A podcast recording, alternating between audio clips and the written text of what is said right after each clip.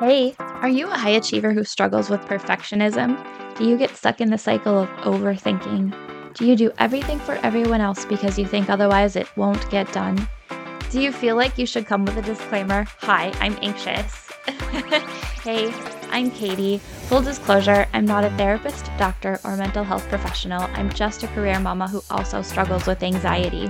For me, anxiety reared its head at the most inconvenient times when I wanted to be present with my family, at those high pressure business meetings, when I was laying in bed awake at night worrying instead of sleeping.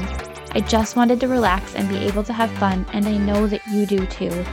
What if you found tools to manage your anxiety? What if you knew how to enjoy life even though you are anxious?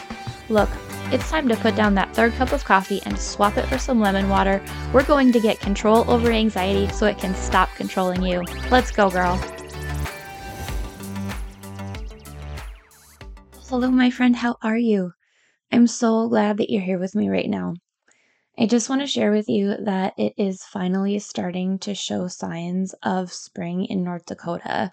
It is later in the year than that might typically happen, although it's not uncommon to have a snowstorm in the month of May in North Dakota. But that being said, we're finally starting to see the signs of spring, getting to maybe go outside without a heavy winter jacket. And it just makes me so happy. So I just wanted to share that with you. I hope that wherever you are, you're enjoying the weather, whatever that means to you warm, cold. I think weather has a definite impact on our attitude and mind. And so I appreciate weather that makes me happy. So, friends, today I want to talk about a topic that might be a little bit difficult for you.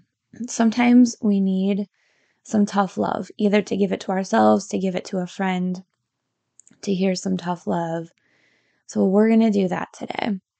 Um, recently, I had caught myself dropping into complaining about something so much that I could clearly see it was causing me to drop into a victimhood mentality, which was a very miserable and helpless feeling and place to be.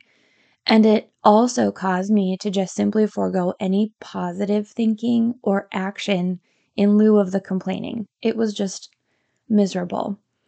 And during that time, I read about a study from Stanford Universi- University that shows that complaining shrinks that portion of your brain that's responsible for memory and problem solving. So, literally, you can cause yourself brain damage, essentially, by complaining, is what this says.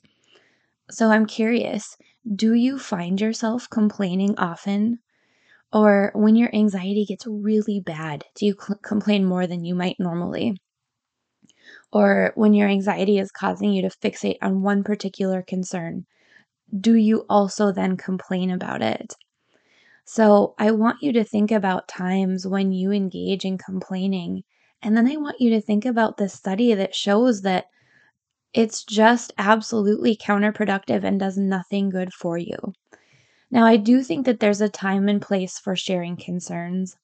I think there's a time and place for venting, but I think you also have to be really careful that you don't drop into complaining. So, today I want to talk about alternatives to complaining.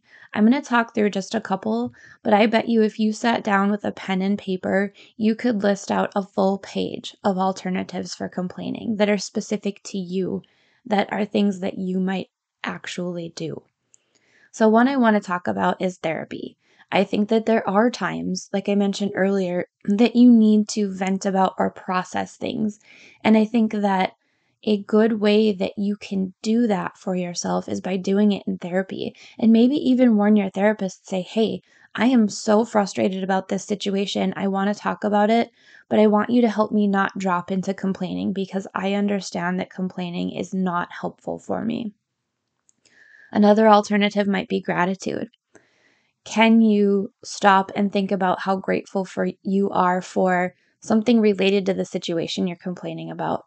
Or maybe just life in general. Sometimes i stop and think about the fact that i have a warm safe home to go to and clean running water are just miracles that a lot of people would be praying for.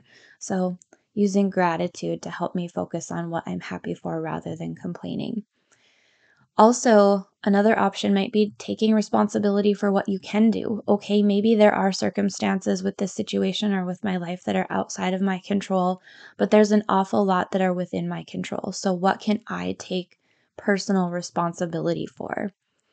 And then also, I want to mention maybe sometimes you just need to shift to doing something completely different. This might be hard to do, especially for those of us high achievers that are struggling with anxiety. I think it's really easy for us to focus on our work or our anxiety or the combination of the two. And so it can be hard for us to switch gears, but maybe that's what you need. Maybe you need to stop and go outside and take a five minute walk. Maybe you need to stretch for a couple of minutes. Maybe you need to stop doing the dishes, which are frustrating you, and walk into another room and do the laundry instead. So think about ways that you can shift and just do a different activity rather than the complaining. And that might give your mind just the break that it needs to switch out of that complaining mode. So, again, the alternatives I offer you might be therapy, gratitude, taking responsibility for what you can do, or shifting to something completely different.